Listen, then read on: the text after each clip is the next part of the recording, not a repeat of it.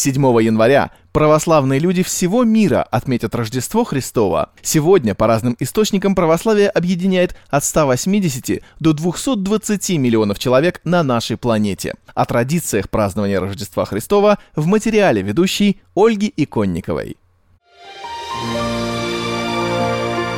седьмого января русская, иерусалимская, сербская, грузинская православные церкви и живущие своей собственной жизнью греческий Афон, а также древневосточные и восточно-католические церкви, такие как сирийские, армянские, эфиопские и даже индийские, отметят один из самых главных праздников – Рождество Христово по юлианскому календарю.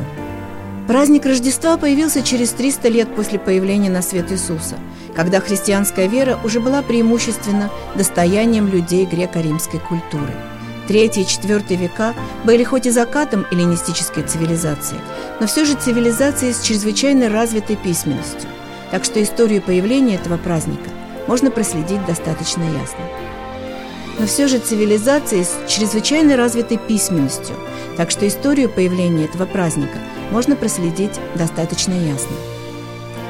Епископы и богословы того времени взвешивали разные даты с точки зрения их удобства для проповеди веры.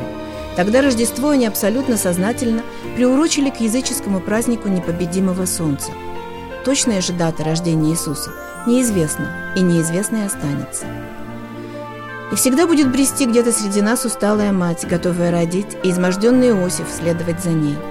И нам, как когда-то жителям Вифлеема, занятыми своими заботами и хлопотами, также будет не до них.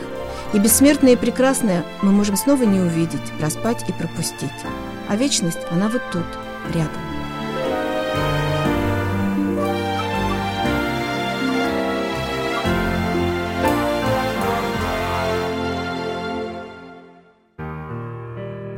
В холодную пору, в местности, привычной скорее к жаре, чем к холоду, к плоской поверхности более, чем к горе, младенец родился в пещере, чтоб мир спасти.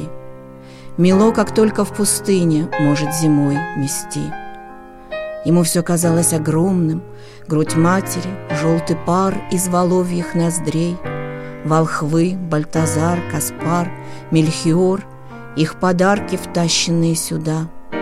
Он был всего лишь точкой, и точкой была звезда.